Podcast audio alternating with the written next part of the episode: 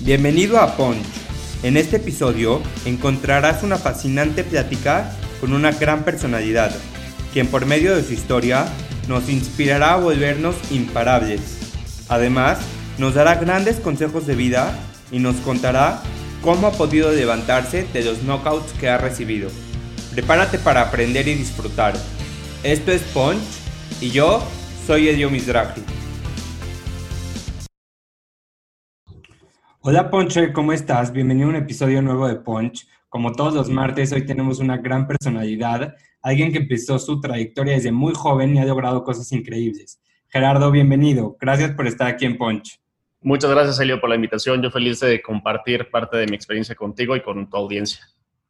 Mercadólogo de profesión, Gerardo es un empresario experto en crear herramientas tecnológicas relacionadas con marketing digital y servicios online ha ganado diferentes premios y concursos como Guaira, Premio de Estudiante Emprendedor, así como una de las 30 promesas en el mundo de los negocios por la revista Forbes. BrandMe, empresa que lidera y dirige, ha trabajado con distintas marcas como Starbucks, Microsoft y Pepsi, así como con celebridades como Eugenio Derbez, Ronaldinho y Katy Perry. Pues bienvenido, hay muchísimas cosas de las que quiero platicar contigo y me emociona mucho que estés aquí en un episodio. No, buenísimo, muchas gracias y gracias igual por la introducción. Y pues yo la verdad es que feliz de compartir con tu audiencia. O sea, yo me, me acuerdo cuando, cuando tenía tu edad, por ejemplo, y todos los sueños que yo tenía y las acciones que hacía.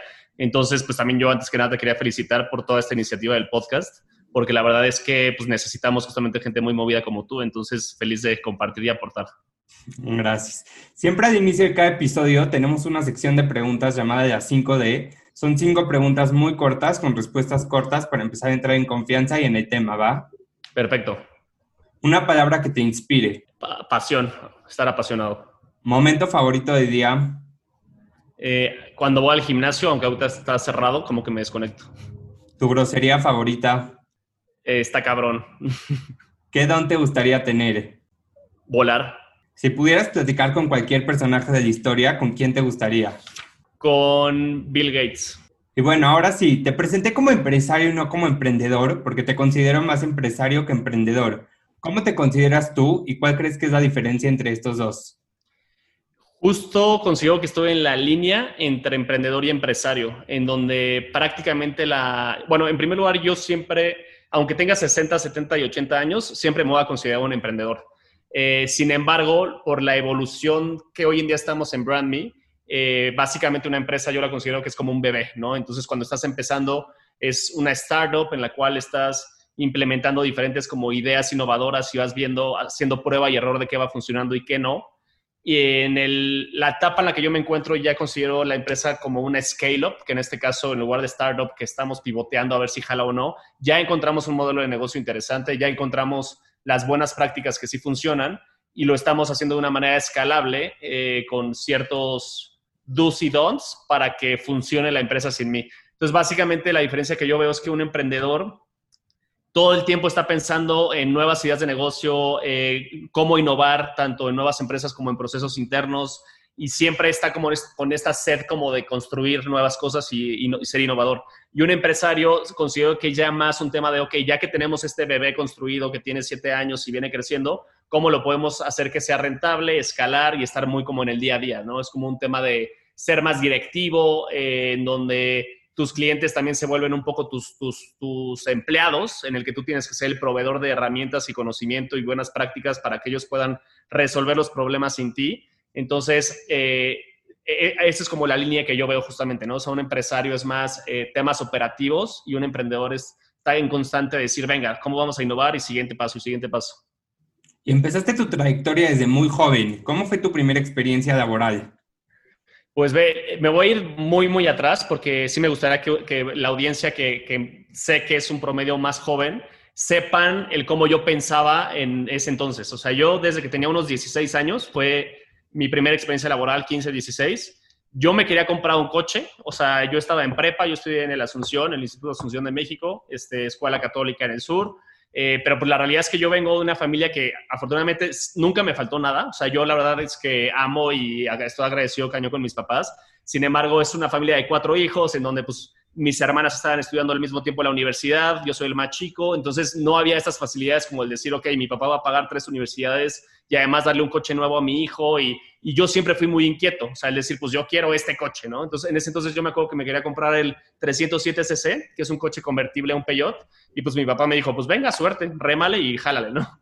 Entonces, yo la verdad es que siempre dije, ok, en tema de dinero, eh, mientras yo pueda ganar dinero, depende de mí. Entonces, a los 16 años, cuando eran las elecciones de Felipe Calderón y, antes de que fuera presidente, pues dije, pues quiero chambas. Entonces, en ese entonces, un amigo de mi hermana más grande me consiguió una chambita que era ser encuestador literalmente de, de este tema de, pues, ¿tú quién crees que va a ganar Calderón o no me acuerdo quiénes estaban?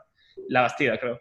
Entonces, así empecé, o sea, lo que yo hacía era, me daban la información de capturista y yo con una computadora así, capturaba literalmente los resultados y por cada encuesta ganaba un peso. Entonces yo literalmente al final del día estaba feliz porque decía, puta, hoy logré capturar 400 encuestas y gané 400 pesos hoy y hasta hacía mis números como de, a ver, 400 por tantos días, ¿cuánto tengo que hacer para ganar el coche, no? Entonces al final obviamente pues no era mucho dinero como para comprarme un coche, de hecho me acabé comprando una tabla de surf, que de hecho esa tabla de surf la tengo aquí en la oficina, o sea, todavía la tengo ahí de, fue lo que me compré con, con lo primero que yo gané. Entonces, esta historia te la cuento porque ese chip lo traía desde chiquito, o sea, como 15, 16, mientras mis amigos estaban en otras ondas, jugando fútbol, jugando Nintendo, que al mismo tiempo a mí también me encanta y yo también jugaba fútbol y jugaba Nintendo a la fecha, pero aún así en mis tiempos libres era como de, pues, a ver, quiero investigar, ¿no? Este, mientras fui creciendo, pues entré al TEC de Monterrey. Yo con el TEC la verdad es que se me cambió un poco el chip, o sea, iba a parecer un poco anuncio, pero hay muchos amigos que, no les late el tech, pero a mí al menos sí me, me, cambió el chip que yo necesitaba o al menos me dio la información o las palabras que yo necesitaba escuchar en ese entonces. Este, ¿Qué fue? O sea, yo siempre tenía la perspectiva de que un empresario o un emprendedor tenía que venir de una familia con mucho dinero o con contactos o ya todo prácticamente armado, ¿no? Era la percepción que socialmente pues yo tenía en mi cabeza y yo dije, no, pues esa cosa no es para mí. O sea, yo es como mi, sueño, según yo siempre era estar como siendo directivo eh, en Coca-Cola o directivo en Google, etcétera. O sea, yo desde chiquito, desde que nací hay computadora en mi casa, entonces desde chiquito literalmente yo era el que en primaria le explicaba a mis amigos cómo usar Word, cómo quemar CDs, cómo tal. O sea, incluso en secundaria yo hasta aprendí medio a hackear y craquear juegos y cosas así. O sea, siempre fui muy curioso con ese aspecto. Entonces yo siempre me veía como en una empresa tipo Google, eh, incluso en Estados Unidos o demás, pero nunca como empresario. Y me acuerdo que el Texi me dijo, a ver, creamos esta modalidad que se llama modalidad emprendedora, que hoy en día todas las universidades lo tienen, según yo, en donde justamente te educaban en eso, es decir, no importa de dónde vienes, con las herramientas que tú tienes en la mesa, puedes construir cosas interesantes. Se me quedó grabada esa frase y yo dije, pues venga, o sea, si el TEC me lo está diciendo y pues el TEC es el TEC, pues, o sea, y esto yo tenía, no sé, 18 años este, dije, pues, órale, o sea, sé que de mí depende el poder construir cosas intensas. Entonces, eso junto con mi pasión de la computadora y del Internet, pues me hizo ser muy curioso. Entonces, yo en esa edad era de que me metía a Internet, leía, leía, yo soy pésimo en inglés, pero aún así me metía a blogs en inglés y los traducía, en, o sea, literal, como podía, recibía esa información, ¿no? Entonces, eh, siempre yo veía a Mark Zuckerberg como una, como wow, ¿no? O sea, por ejemplo, yo veo a mi papá, que en su época le tocó Bill Gates, y yo, yo ubico a Bill Gates como a mi papá, o sea, no sé, como que me, me, me, relaciono mucho porque mi papá es como muy Bill Gates, o sea, muy crack, muy inteligente, muy amante de la tecnología y muy bueno además programando y demás. Y yo me relaciono un poco como con Mark Zuckerberg. Entonces, yo veía a Mark Zuckerberg que tenía 21 años y yo decía, puta, es que a los 21 años yo también quiero ser billonario. O sea, era un sueño súper utópico, pero incluso hasta llegando a los 21 años, yo me frustraba. Era como, ¿por qué ya tengo 21 años si no soy billonario como Mark Zuckerberg, no? Pero eso te habla de que es una sed, o sea, una sed como del decir, yo quiero llegar a este punto y quiero, no sé cómo ni qué es lo que quiero, pero quiero llegar acá. Entonces, en ese entonces como que yo me iba nutriendo de información. Este, eh, dentro de la universidad tuve varios proyectos de emprendimiento, o sea, entre prepa y universidad yo fundé, entre comillas, fundé porque nunca la di de alta en Hacienda ni nada, pero una agencia de viajes culturales, en el que en esa agencia de viajes culturales lo que hacíamos era agarrar a diferentes escuelas privadas y llevarlas de viaje. Entonces, por ejemplo, así llevé a la Asunción como cinco años seguidos, al Instituto Regina, al Francés, al Sagrado, que son escuelas como privadas, católicas, igual. Y pues nada, o sea, literalmente esta, esta como idea nació porque pues cada año en el Asunción se hacía un viaje cultural donde la, la, idea era unir a las prepas y yo lo vi como un modelo de negocio, lo empecé a organizar y pues yo a mis 20 años por cada viaje ganaba 120 mil pesos que yo decía, wow, o sea, ¿qué onda? ¿no? O sea, estoy con 120 mil pesos y pues así me logré comprar el coche, por ejemplo, el que, el que te comenté. Este, y eh, en la universidad tenía, empecé a tener varios proyectos en donde, por ejemplo, la clase de emprendimiento éramos nada más ocho personas. O sea, de las ocho personas, de, toda la universidad, siendo ocho personas, nada más este, estábamos interesados en emprender ocho de toda la universidad. Nos quedamos sin profesor y ahí dijimos, a ver, pues si no tenemos profesor y no sabemos cuándo, pues ¿qué hacemos? Y fue como, pues hay que hacer una empresa. Entonces ahí creamos una empresa que se llamaba nextian.com, que es como de crowdsourcing. Y en ese entonces, con esa este, empresa, pues fue mi primera experiencia en cómo dar de alta una empresa, el tema de los impuestos, pelearnos los ocho socios, este, en fin, como 30 mil cosas de prueba y error. Pero siempre fui muy curioso. Eh, en la universidad igual tuve un proyecto en el que yo me quise, yo, yo soy muy amante del fútbol y mi sueño era ir, al, ir a un mundial de fútbol, ¿no? Entonces no tenía dinero para ir al mundial y de hecho igual tenía la percepción de que ir a un mundial te costaba 200 mil pesos, 150 mil pesos, cosa que en algunas cosas sí es cierto, pero pues en ese entonces pues es como pues no hay dinero para ir al mundial. Y logré, antes de que existiera todo este rollo de los influencers, antes de que se, se, se ¿cómo se llama? Que la gente ya viera común el tema de que una marca está patrocinando a alguien por crear contenido en Internet. A mí se me ocurrió literalmente un mes antes del mundial tocar puertas a las marcas y venderles como si ya tuviera un espacio en un medio de comunicación que no tenía, literal. O sea, a la par de que fui tocando marcas, toqué, toqué espacios con los medios de comunicación. Entonces les dije, oiga, soy un chavito súper apasionado, este, escribo en la página del Necaxa, que eso también era cierto, o sea, nadie le va al Necaxa, yo soy súper fan del Necaxa y eso pues me abrió la oportunidad de que eh, súper inquieto igual le tocara las puertas al Necaxa y el Necaxa me dijera, sí, güey, o sea, escribe columnas en la página de Necaxa mal redactadas, no importa, igual nos hace falta gente. Entonces, con ese pretexto yo llegaba con los medios de comunicación y les decía, oigan, soy redactor del Necaxa, este, mándame con tu equipo, eh, yo te genero contenido de todo lo que tú quieras, pero mándame. Y pues sí me abrieron las puertas algunos y otros me dijeron, güey, estás muy chavito, y me cerraron las puertas.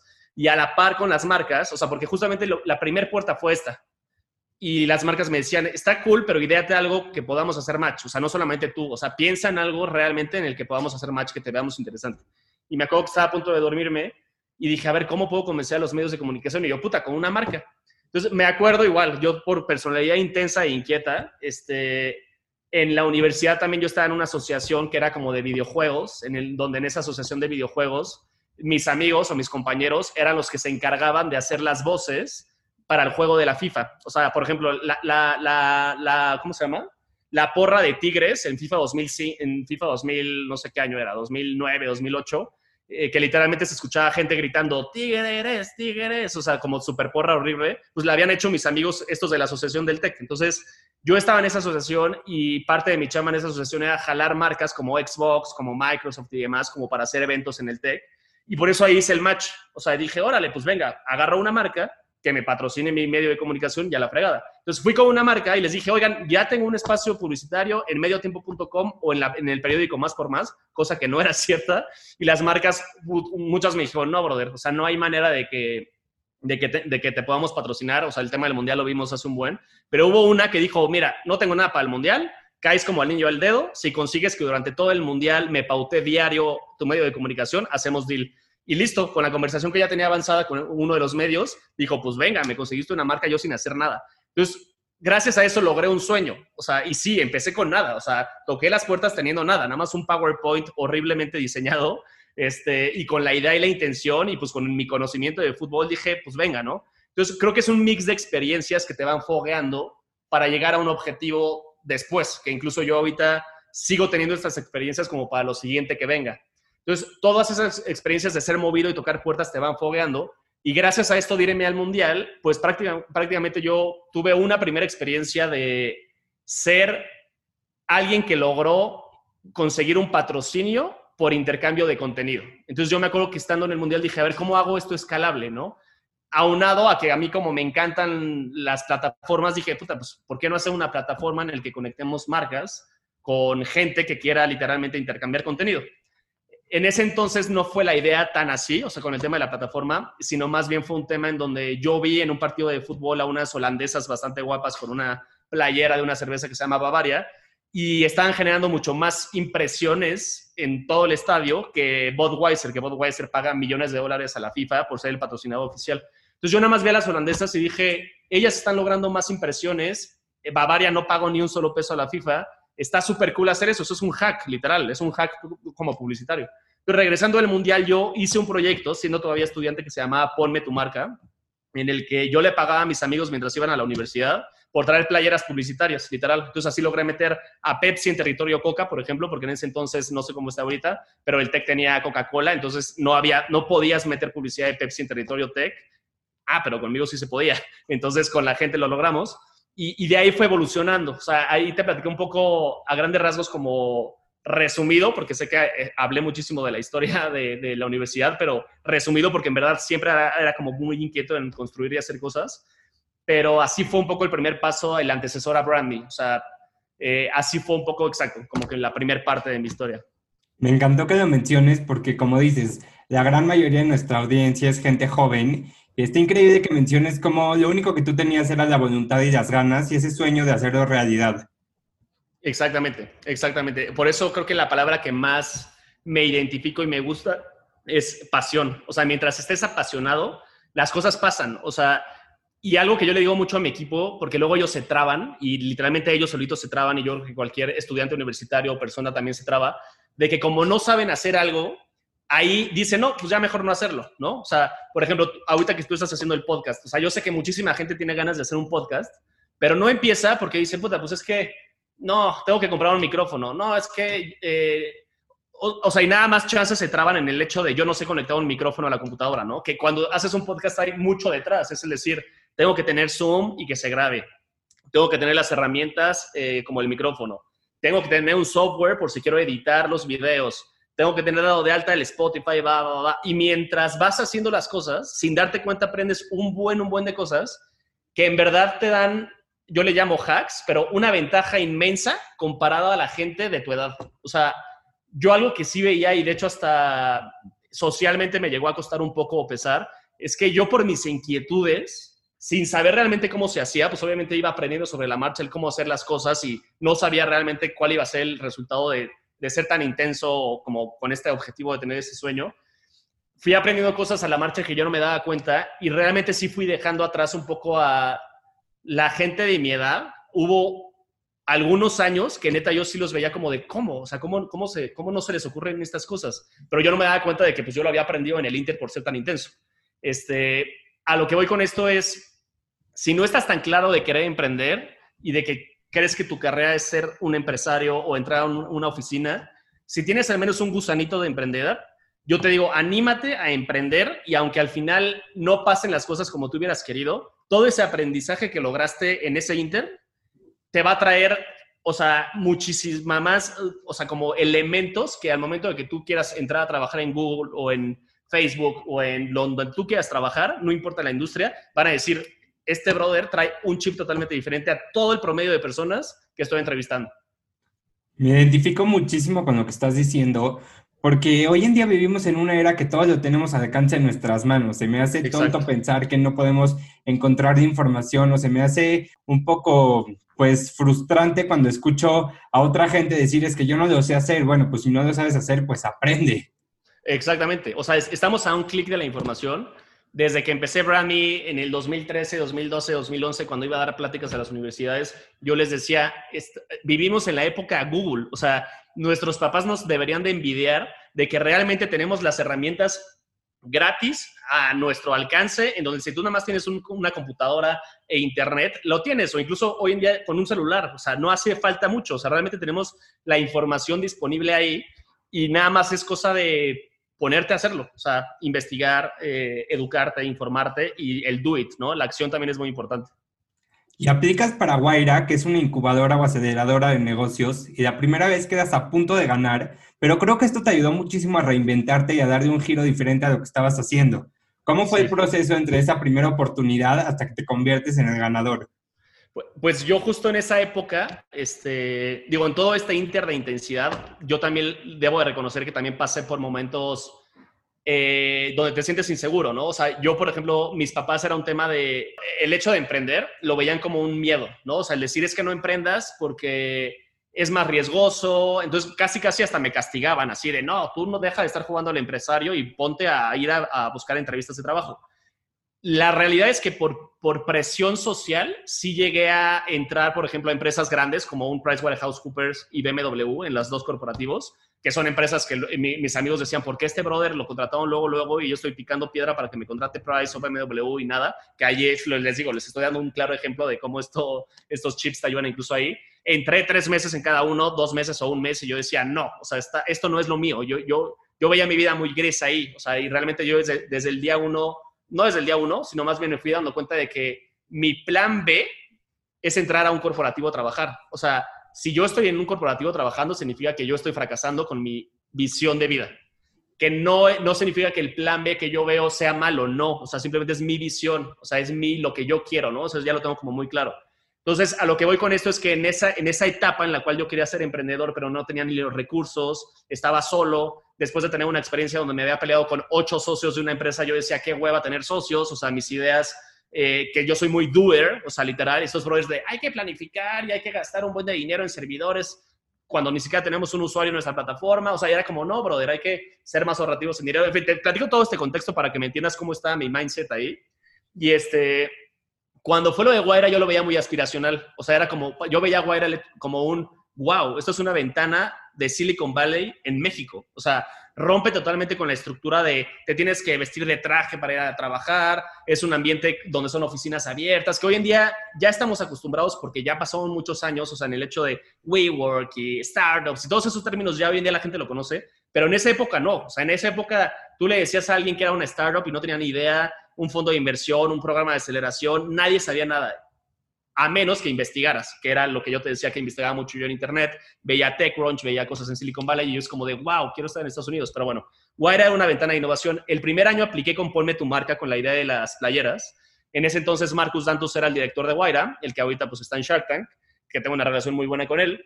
Eh, y al final, llegué a la final, final, final, pero al momento de seleccionar a las 10 startups me dijeron, estás muy cañón, eres increíble vendedor, eres increíble emprendedor, pero tu idea de negocio no es escalable. O sea, el hecho de ponerle playeras a, personas en universidades no es escalable, o sea, porque tienes que tener mucha gente que esté monitoreando las campañas dentro de las universidades. Nosotros buscamos ideas tecnológicas y escalables. Yo en ese entonces no tenía ni idea de programación. ¿Qué fue lo que pasó en ese inter de ese año al otro? Obviamente me pegó y dije, puta, no manches, o sea, pues sí, en una de esas, pues sí, yo soy mercadólogo, yo no soy developer, si no soy developer no tengo ideas innovadoras para plataformas, o sea, como que tenía pensado que pues yo decía, pues Mark Zuckerberg era programador y pues armó Facebook en un día, yo no soy programador, entonces en ese inter yo me metía a aprender a, programar y aprender a diseñar web, o sea, ahí me metía a EduMac, literal, que es una escuela muy enfocada en tener cursos de programación y de diseño, los tomé, los acabé no soy un experto programando, o sea, yo tengo mi equipo de programadores acá, sin embargo, sí, tengo el contexto, que aquí el aprendizaje es informarte y educarte como para tú tener un poco más de control. Y en el Inter igual fue cuando gané el premio del estudiante emprendedor, bueno, quedé dentro de los ganadores, me fui a Nueva York a competir. Y a mí en ese entonces, y todavía me acuerdo perfectamente cuando me dijeron que era uno de los ganadores, fue inyección pura de motivación. O sea, te lo juro que casi, casi quería llorar. O sea, y justamente que te quise platicar cómo estaba mi mindset, de que me sentía un poco inseguro, de que estaba solo, socialmente me sentía presionado, de que la gente no me entendía, pero pues al no entenderme, pues obviamente es un tema de que pues chance tú te sientes de que pues no la estás haciendo el camino realmente correcto.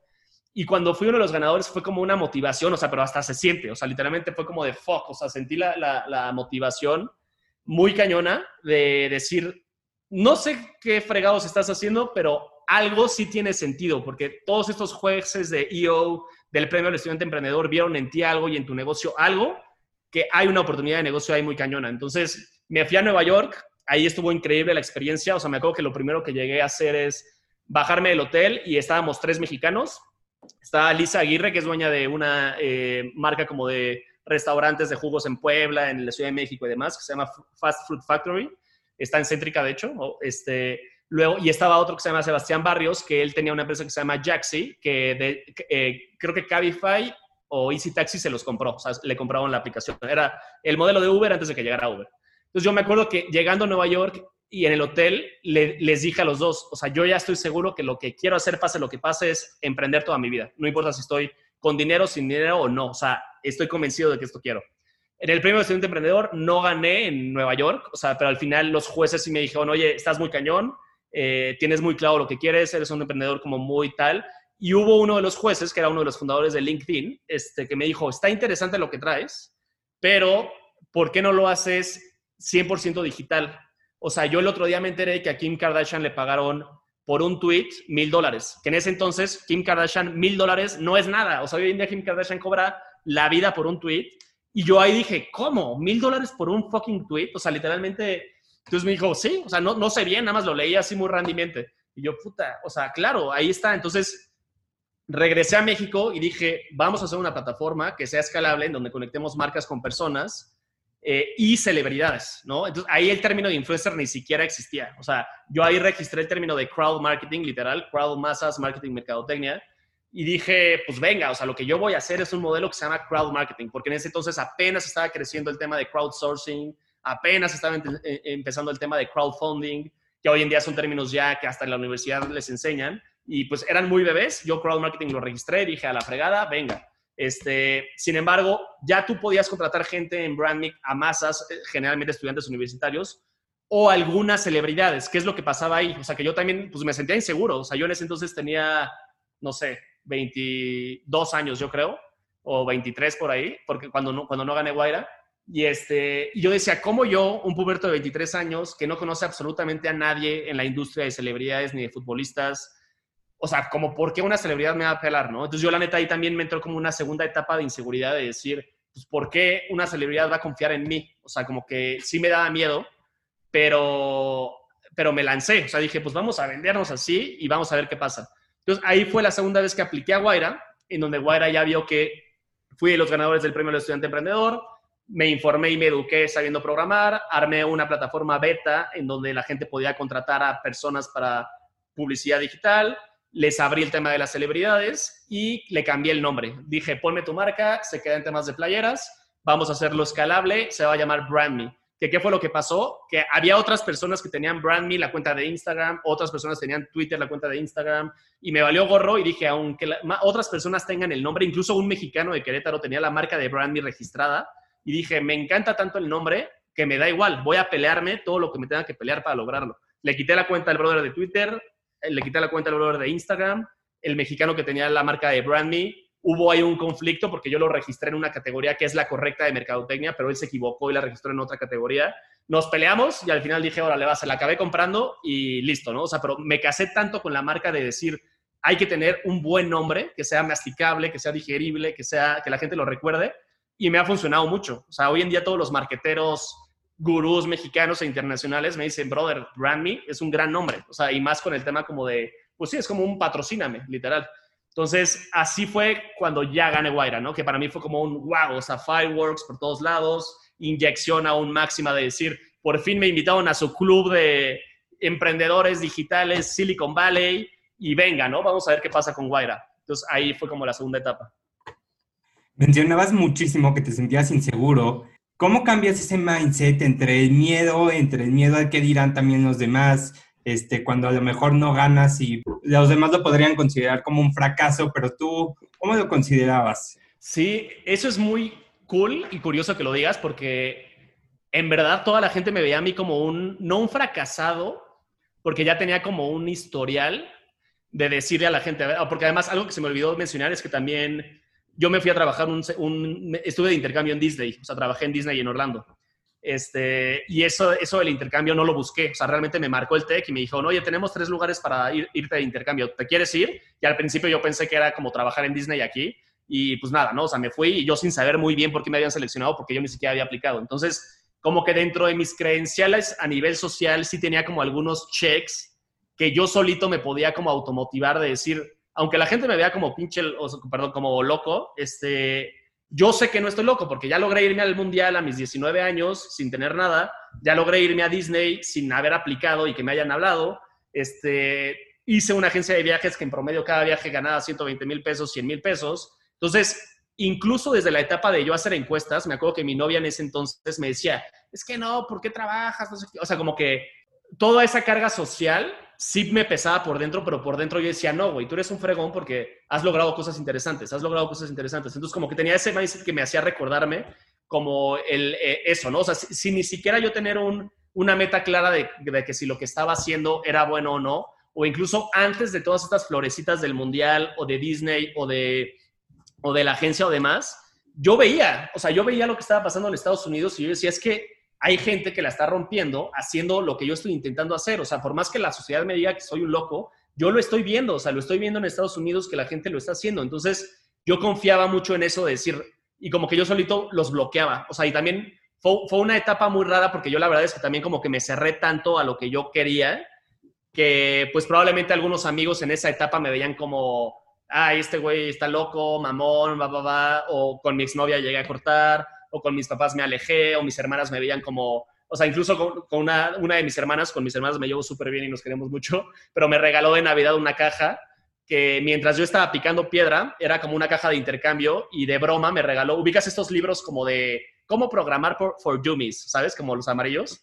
Ella editó como la portada y me puso cómo ser un emprendedor exitoso sin intentarlo for dummies, ¿no? Entonces me lo regaló y pues todo el mundo como que se rió así como, ah, porque esa era la percepción que ellos tenían de mí, de que yo era un flojo, de que nada más estaba en la computadora, e incluso hasta mis hermanas me percibían así, así de que este güey quiere ser emprendedor exitoso sin hacer nada, pero estaba haciendo un buen de cosas en la computadora, o sea, lo que ellos no veían era eso, o sea, todo el detrás de investigar, intentar programar eh, las convocatorias de Wire y demás. Entonces, como que yo solito me, me autoechaba porras de decir, es que aunque se burlen y aunque me vean como loco, yo estoy convencido de lo que estoy haciendo y lo que estoy intentando. Y estas como cosillas del premio de de emprendedor, de Guaira y demás, sí me daban como adrenalina, o sea, era como de, que me inyectaban así como, venga, son cosas que estoy haciendo algo diferente a los demás y otras personas que la sociedad en la que yo estoy no está acostumbrada a ver, pues me están diciendo que realmente traigo algo, ¿no? Entonces creo que apoyarme también de comunidades de emprendimiento me ayudó en esa escala, o sea, el premio de de emprendedor y demás.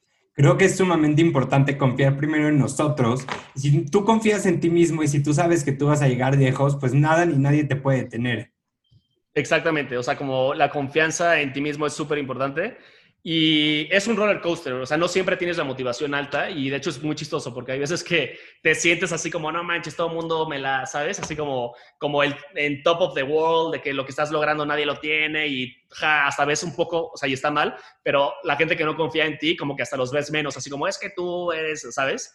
Y está mal, o sea, hay que tener como hay un medidor. O hay días que te sientes súper así deprimido de puta, o sea, ¿será que lo estoy haciendo bien o no? O sea, sí es un medidor, pero creo que es importante el tener, ni cuando estás muy arriba mentalmente, ni cuando estás muy abajo mentalmente, ese medidor que te ayude como a, a estar en tu, en la zona que más productivo eres, que más apasionado te sientes, que te, siempre estés fuera de tu zona de confort, pero en esa zona que te, que estés tan apasionado que solito te automotivas. ¿Qué consejo le puedes dar a todos los jóvenes que nos escuchan, que están empezando a emprender o que quieren empezar con un negocio nuevo y no saben por dónde empezar, piensan que su edad es un límite, les preocupa mucho lo que piensen los demás acerca de sus proyectos, de sus sueños. Claro, es, sí, es justamente le das al clavo, ¿no? De la parte en la que se preocupan mucho de lo que piensen los demás. Bueno, la primera es eh, infórmense, ¿no? O sea, decir, a ver, ¿por qué quiero emprender? O sea, ¿en qué industria quiero entrar? Yo realmente estoy convencido de que una limitante que muchas personas se ponen son dos. Este, una, el que no, es que ya hay muchos negocios que hacen esto, entonces mejor no. Y la otra es, es que si empiezo a contar mi idea de negocio, seguro alguien me copia. Las dos yo las considero totalmente un tabú. La primera es, yo creo que aunque, o sea, vemos a, Starbucks, ¿no? O sea, que venden café, pero, y es la típica historia que te cuentan en la escuela, que es como de venden experiencia y demás. Pero la realidad es que, pues sí, o sea, se vende café, punto, ¿no? Y ellos crean todo un concepto atrás y es como una construcción de marca atrás que te hace innovar en algo, o sea, en algún proceso. O sea, no hace falta construir la máquina que hace que el agua salada se vuelva potable en menos de un segundo. O sea, no hace falta eso para tener un negocio innovador eh, de, emprendimiento. O sea, creo que también los procesos se pueden innovar y aunque quieras vender mouse, este, simplemente el proceso y la experiencia puede cambiar. Entonces, una es eso, o sea, como el decir, ¿qué quiero hacer? Este, el factor diferencial.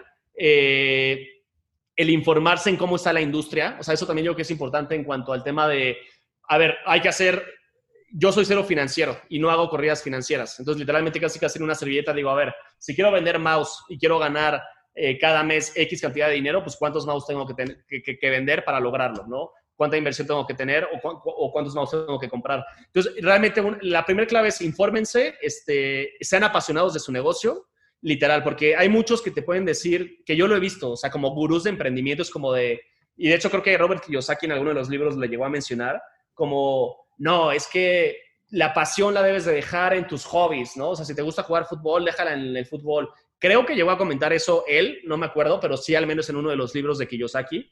Este, yo no estoy de acuerdo en eso. O sea, yo creo que estoy, yo creo que lo que te apasiona debes de enfocarte porque si no, justamente en los momentos que no estés al 100, mm, va a ser más difícil como automotivarte. Entonces yo realmente creo que es, eh, enfócate en un negocio que realmente te apasione. La otra es que también hay que ser suficientemente honestos con el decir, a ver, esto es un modelo de negocio, sí o no, ¿no? O sea, porque probablemente ya cuando estés en la etapa 3 o 4, te vas a dar cuenta de que chance no es tan rentable tu idea de negocio, no sé, o sea, y, voy a decir algo eh, un poco mal, ¿no? Pero, por ejemplo, hay algunas carreras que están castigadas, ¿no? O sea, por ejemplo, el ser un historiador probablemente no está tan bien pagado eh, que ser un ingeniero, un programador, eh, un mercadólogo, o sea, como que generalmente a veces se reflejan los sueldos en el tema de ventas. Entonces, no está mal como emprender en algo de decir, pues voy a vender libros para historiadores, pero ¿cuántos historiadores hay? ¿Cuánta gente todavía compra libros físicos? Este, o sea, ahí es ser como un poco también honesto en decir, puta, pues esta idea de negocio chance no. Eh, otro consejo que yo doy que me ayudó y a mí me hubiera gustado escuchar es, y tal cual, es como una palabra típica del libro, el hecho del 80-20. O sea, el decir, ten un negocio 80-20 en el que el 20% de esfuerzo te va a dar mucho dinero y el 80% pues son clientes constantes pero no te dan tanto dinero. Eso yo lo veo mucho en branding. O sea, realmente, no sé si 80-20 específicamente, pero sí tenemos un porcentaje pequeño de clientes contados que a nivel facturación nos dan mucho dinero al año con esfuerzos muy poquitos y el 80% son muchos clientes constantes pero con muy poquita inversión. Entonces, ahí es como detectar las dos partes de tu idea de negocio, el decir cómo puedo ganar mucho dinero haciendo poco y al mismo tiempo como hacer muchos negocios con poquito dinero. O sea, eso yo creo que es clave, como el tener las dos cosas. O sea, ¿y qué voy con esto? O sea, con BrandMe mi idea original era tener una plataforma como si fuera un Airbnb en el que tú entraras y contrataras al influenciador, hablaras con él y nosotros cobramos un porcentaje, ¿no? Y listo. O sea, nosotros nada más enfocarnos en la tecnología, en las herramientas y listo. Pero ¿qué factores yo me enfrenté? el influenciador está haciendo su vida. O sea, meterse a BrandMe, puta, es, ah, una vez al día. El brand manager se mete una vez al día a BrandMe para ver qué influencer le contestó. Entonces, adaptar los tiempos del influencer con la marca, que chaten y que pasen los timings del contenido cuando deben de ser, es un mundo atrás de logística y de servicio que está cabrón. Entonces, lo que nos dimos cuenta es como, ok, el modelo de negocio de la plataforma de rentarla, ahí está y ganamos dinero sin hacer mucho pero el otro negocio es, pues sí, cuidar el tema del servicio, de que salgan bien las campañas, bla, bla, bla, bla, bla, aunque implique más tiempo, pero nos da más dinero. Y eso se puede hacer en todo tipo de negocios. O sea, realmente se pueden como contar como yo que con las dos.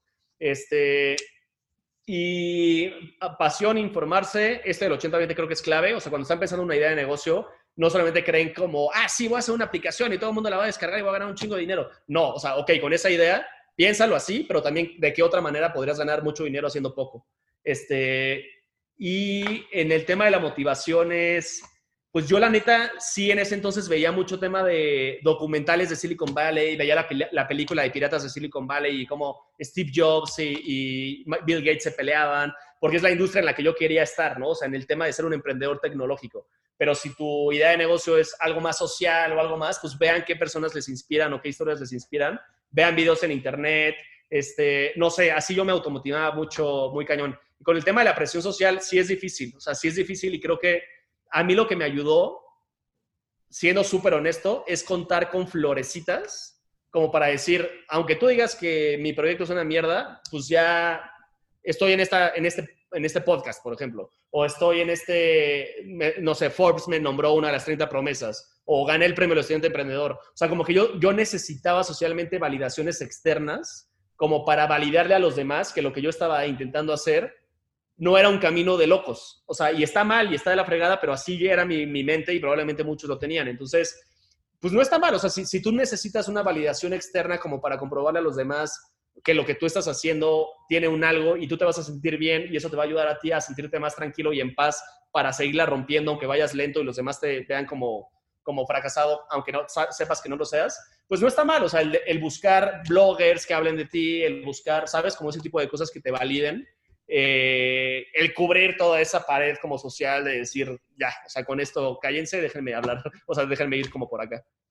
Se me hizo increíble que menciones acerca de las pasiones, porque creo que un factor común en todos los invitados que hemos tenido en Punch es que la gente les decía que no iban a poder vivir de su pasión. Eso era como la frase que más se repetía, su mayor obstáculo. Y te das cuenta que cuando vas tras lo que te apasiona, porque es lo que más te gusta, que te levantes todas las mañanas pues feliz de ir a trabajar sin darte cuenta que estás trabajando.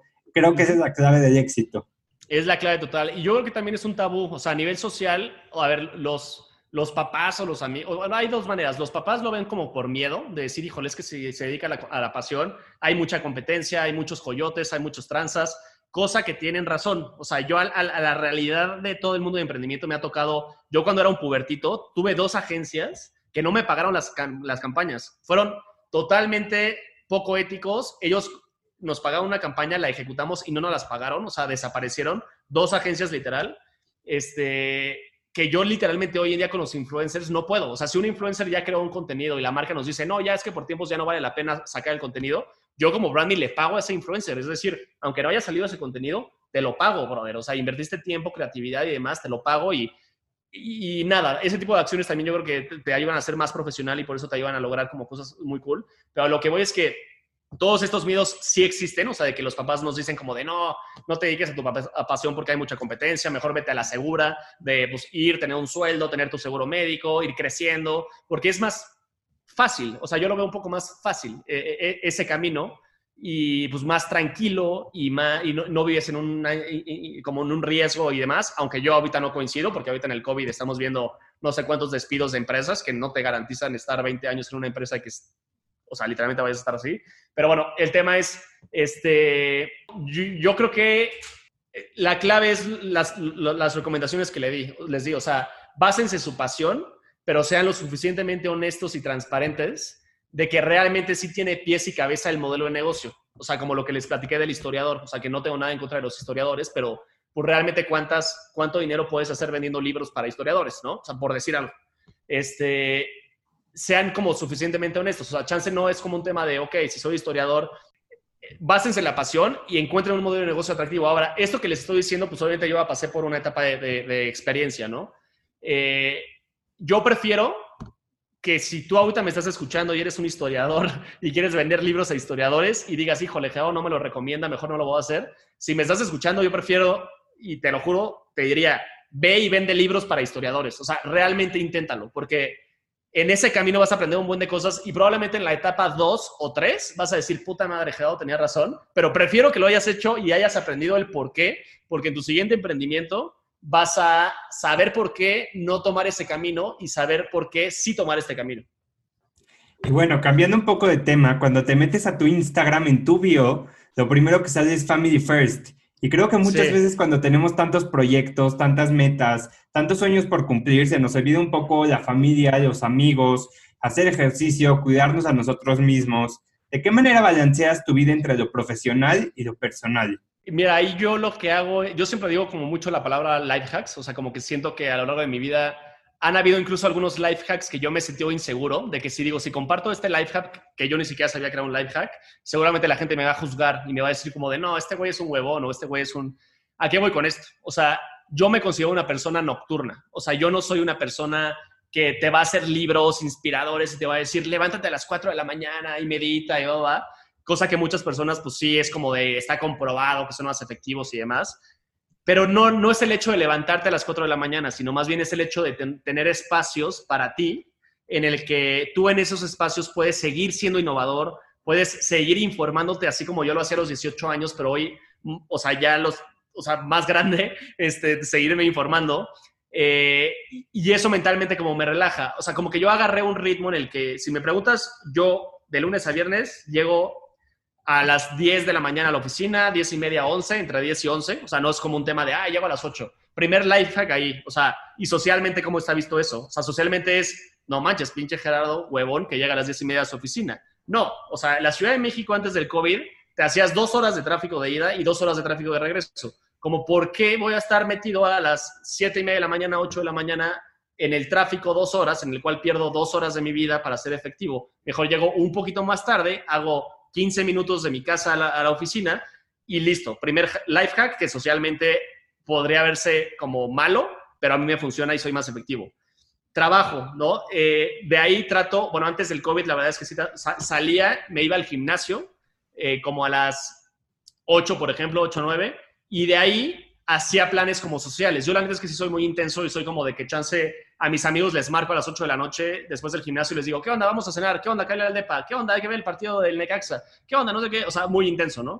Entonces, entre semanas sí soy muy de, de tratar de procurar a mis amigos en pretextos como después del gimnasio vámonos a tomar una cerveza y de ahí ya nos vamos a dormir y demás. Y, a veces cuando se puede o tenía juntas por donde viven mis papás, pues sí pasaba y comía con ellos, ¿no? Por ejemplo, o, como con ellos. Y en los fines de semana, los domingos siempre es como casi siempre nos vemos mi familia, o sea, mis hermanas, mis papás y demás. Y los sábados, pues igual, o sea, procuro ir al gimnasio o los viernes y salir con mis amigos la verdad es que también me considero una persona que tiene muchos grupos de amigos, o sea, de que hay los del club, hay los de la universidad, hay los de la prepa y demás. Y sí trato de mantener un balance, o sea, un balance como con ellos. Y así, o sea, así es como, como, como, como me balanceo. Y creo que el hack es, que a mí me funciona, es que mis momentos en las noches, o sea, por ejemplo, yo después de regresar del gimnasio, si es un lunes, si es un martes, si es un miércoles o incluso si es un domingo, la verdad es que sí me desvelo como a las 2 de la mañana, a veces hasta las 3, y ahí son más mis momentos de decir, a ver, ¿qué onda con Brandme? ¿Cuál va a ser el siguiente paso? A ver, no tengo esta información y, la necesito escuchar. Me meto a información en podcast o en Estados Unidos a ver contenido. Eh, en fin, son como mis momentos como de inspiración, como para tal. Esos momentos, si tú ves un libro que te dice levántate a las 4 de la mañana para meditar y, tener, y planificar tu día, son los momentos que yo tengo, pero en la noche. Entonces, la gente que a las 4 de la mañana planifica su día, yo la planifico a las 2 de la mañana, en donde incluso mando correos que deben de estar mandados para que mi equipo pueda trabajar durante el día y los clientes puedan tener la información incluso antes de las 7 de la mañana. Entonces, yo al revés, entonces como que ahí duermo chance de 3 de la mañana como a 9 y media, este, en lo que me baño y demás, pues llego a la oficina a 10 y media, o sea, soy, soy muy rápido y a la fregada, ¿no? Entonces, e-, ese cambio diferente es el que a mí me funciona. ¿Qué consejo le puedes dar a todos los que nos están escuchando y quieren empezar a crecer en redes sociales, pero no saben por dónde empezar? Eh, um, ok, el, primero es, y de hecho es curioso, mi, primer consejo antes que, les podría decir era empiecen y sean 360 en las redes, ¿no? En Twitter, en Instagram, en Facebook y demás. Pero hoy en día, ya después de tantos años, la verdad es que sí implica mucho tiempo el, el, generar contenido en diferentes redes y eh, ahora mi consejo creo que va a ser al revés. Una es, si quieren una, o sea, ya sea como para una marca personal, o sea, ustedes literalmente, o, la marca de emprendimiento, pase lo que pase, si consigan el username eh, de la red social, ¿no? O sea, o si ya está ocupado, al menos intenten lo, más parecido, o sea, pónganle un guion bajo o un algo que sí los haga identificar como el nombre. Aunque no vayan a generar contenido, ustedes regístrense. O sea, si Twitter, ustedes no tuitean, al menos tengan el username registrado. Eh, y TikToks no hacen TikToks, al menos tengan el username registrado. O sea, mi primer consejo es registren todas las cuentas por si el día de mañana ya tienes el suficiente equipo como para que puedan cubrir y en todas las plataformas generar contenido, este, ya al menos tengan ustedes el, username. Pero ahora lo voy a hacer al revés. O sea, primero hagan eso y el, el siguiente paso sería, ¿qué plataformas son las que mi audiencia a la que quiero llegar están? están en TikTok y están en Instagram, pues venga, hay que hacer TikTok y hay que hacer Instagram, ¿no? De ahí decir, ok, ¿cuál es el formato ah, correcto en TikTok y cuál es el formato correcto en, Instagram? No necesariamente lo que publicas en TikTok se debe publicar en Instagram, aunque ahora con Reels, pues la verdad es que eso sí podría ser un copy-paste, pero a lo que voy es que probablemente los contenidos en Twitter son muy diferentes a un contenido en Instagram, o incluso dentro de Instagram, un contenido en Instagram Stories es muy diferente a un contenido en Post. Entonces, cuiden ese tipo de cosas también yo creo que eh, algo que los va a poner como en una posición de verse mucho más profesionales al promedio y más sobre todo cuando son estudiantes, es que los diseños sean cool. ¿Y cómo lo pueden hacer? Si tú te metes a plataformas como Forest, o sea, tú lo puedes ahí googlear, se llama themeforest.com, o literalmente en Google pongan plantillas para Instagram Stories gratis. O sea, hay muchas empresas que tú puedes descargar plantillas gratis que no tienes que hacer nada en diseño y se ve bien, se ve bonito y simplemente tú pones los textos y eso y tu logo y eso hace que sea más profesional y te da una ventaja porque la gente al menos te va a decir, órale, este brother lo está haciendo bien, lo está diseñando bien, lo está, o sea, ¿sabes? Sin, sin que implique mucho tiempo. Eh, hay otra plataforma que se llama Canva o canva.com que literalmente hasta tiene un plan gratuito en el que tú puedes hacer diseños muy, muy fáciles. Y entonces, la idea es como verte lo más profesional y la otra es, o sea, qué tipo de contenido quieres tú hacer. O sea, no importa la industria si quieres educar, si quieres entretener, si quieres hacer gaming, si quieres eh, informar, enfocar bien qué es lo que quieres hacer y también yo creo que también tratar de encontrar los puntos de, de o sea, es difícil, pero también como el, el encontrar momentos claves o puntos de que solamente puedan encontrar en tu canal, ¿no? O sea, que pues está cañón, ¿no? O sea, hoy en día, no sé, ahorita que digan que no sé si ni siquiera sé si ya dije o no, si ganó Trump o si, o si ganó Biden, o sea, al momento de que se sepa esa noticia, pues obviamente todos los medios están ahí como para ser los primeros en decirlo, aunque pues, se va a viralizar en tres segundos, pero no sé, el hecho de que, no, no sé si eres un gamer y te enteraste porque estás súper clavado en foros de PlayStation o de Nintendo o de Xbox, que en un año Nintendo va a sacar un Switch que vas a poder reproducir 4K de los juegos y tú eres el primero en decirlo, ¡pum! ¿no? O sea, eso como que te puede ayudar a potencializar este, lo que estás haciendo. Dependiendo del formato que quieres, subirte a trends. Por ejemplo, en TikTok, nosotros tenemos muy buena relación con TikTok, pero si te subes a los trends de la semana y generas contenido divertido, digerible con los trends, TikTok mismo te, destaca. O sea, literalmente en lo que la gente está viendo TikToks en la sección de para ti, mientras subes esos hashtags, tú literalmente la gente te destaca. Entonces, es aprender como ese tipo de hacks por plataforma, porque obviamente esto que hace TikTok no lo hace Instagram, no lo hace Twitter, no lo hace Facebook. Eh, Facebook, la neta, es que antes era más fácil. Hoy en día Facebook, si no le inviertes al menos 20 pesos por contenido, aunque tengas 100 mil seguidores, tus 100 mil seguidores no lo van a ver. O sea, o al menos que pues, sea un muy buen contenido para que la gente lo interactúe y el algoritmo se vaya rompiendo. Entonces, educarse también en ese tipo como de hacks y aprender qué algoritmos funcionan y compartirlo con tus amigos. O sea, a nivel estudiantil, tu primera audiencia y tu primer, tus primeros seguidores son tus amigos. O sea, tus amigos en Facebook, digo, hoy en día sé que ya no usan ustedes Facebook, o sea, mi generación sí es más de Facebook, pero pues prácticamente nuestras primeras audiencias, yo era súper influencer en mi red de, Facebook, la neta. Ponía algo y mis amigos me comentaban y likes y ahorita Facebook ya bajó cañón, pero pues al menos era una audiencia, ¿no? Este, y así, o sea, con al menos de, de, poquito en poquito, literal. Y bueno, ahora sí para cerrar, ¿qué viene para Gerardo? ¿Cuáles son tus próximos retos a emprender?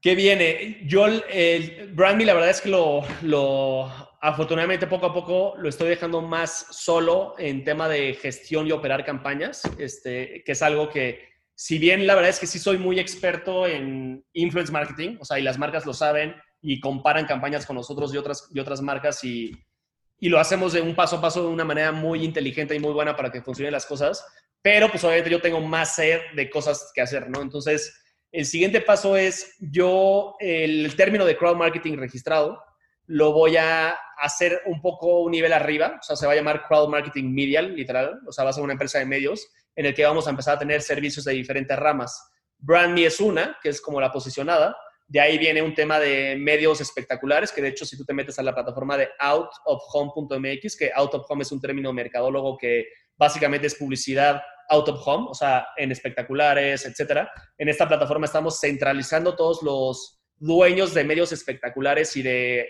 medios en el aeropuerto y demás en un solo lugar para que cualquier persona pueda decir, oye, quiero este espectacular en, periférico, venga, lo, contrato en Autoflow. Esa plataforma ya, ya está, digamos. Este, y de ahí más servicios como de voice marketing, por ejemplo, con dispositivos de Alexa o de Google, este, y pues seguir innovando en diferentes ondas, pero ya a un nivel como crowd marketing media y abajo brand me, out of home, eh, voice marketing, etcétera. Y, yo, la verdad, eh, y bueno, yo a nivel personal también, ¿no? O sea, crecer también como un tema de emprendedor. A mí me gusta este tipo de entrevistas como de compartir cosas que les puedan funcionar. Entonces, en una de esas, además de, de, emprender, pues probablemente también vamos a empezar a generar contenido en BrandMe educacional, podcast de BrandMe, no sé, o sea, un poco para allá. Y bueno, para cerrar, quiero cerrar con esta frase que me encanta, que creo que te ha descrito muchísimo como emprendedor, como empresario y en todos tus proyectos. Y dice, Work hard in silence, let the success make the noise. Trabaja duro en silencio y permite que tu éxito haga todo ese ruido. Exacto, y muy buena frase, me encanta. O sea, de hecho, hasta yo me identificaba mucho con las imágenes de que había un chavo como plantando una plantita que aparentemente estaba más grande que el de al lado, pero abajo en la tierra, pues obviamente la raíz está mucho más el de la plantita chica porque pues va a crecer mucho más grande que el de la raíz chiquita que pues creció más tantito. O la típica imagen donde hay un brodercillo como escarbando el diamante y pues literalmente se vence, no llega al diamante y el otro brother sí sigue un poquito más y llega al diamante. Entonces, sí, creo que es una frase muy acertada. Me encanta, me siento identificado y espero que también que, las, que toda tu audiencia que, que está en esta etapa o en alguna de las etapas que yo platiqué con mi experiencia, se identifique y diga, venga, o sea, es el boost que necesitaba escuchar. Pues muchísimas gracias, Gerardo. Gracias por ser parte de Punch. Creo que tienes un mindset increíble y por eso has logrado todo lo que has logrado. No, gracias, Elio. Yo y feliz de, de estar por acá y si quieren una segunda vuelta más adelante, cuente conmigo. Ponche, gracias por escucharnos en este nuevo episodio. La historia de Gerardo es algo increíble. Te das cuenta que puedes lograr todo lo que te propongas y que nada ni nadie te detiene. Si te gustó el episodio, compártelo con tus amigos, suscríbete en Apple, en Spotify y en todas las plataformas de podcast para que esto pueda llegar a más gente. Nos vemos el próximo martes con un episodio nuevo en Martes de Punch.